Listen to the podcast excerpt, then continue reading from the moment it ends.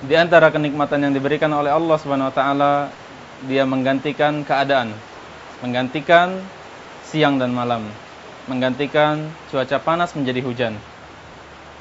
Dan sekarang kita memasuki musim hujan di mana hampir setiap hari kita melihat dan kita rasakan hujan turun dari langit menuju bumi Allah Subhanahu wa taala.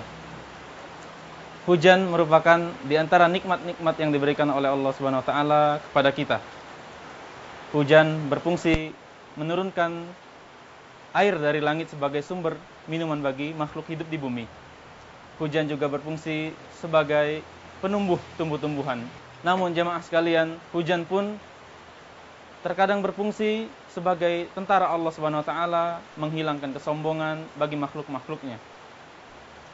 Ketika kita melihat hujan, kita melihat hujan, kemudian kita renungi alam, semesta ini, kita melihat bagaimana Allah Subhanahu wa taala menurunkan rezeki kepada hamba-hambanya.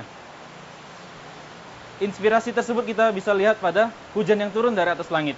Hujan yang turun secara bertahap, tidak turun seperti air terjun.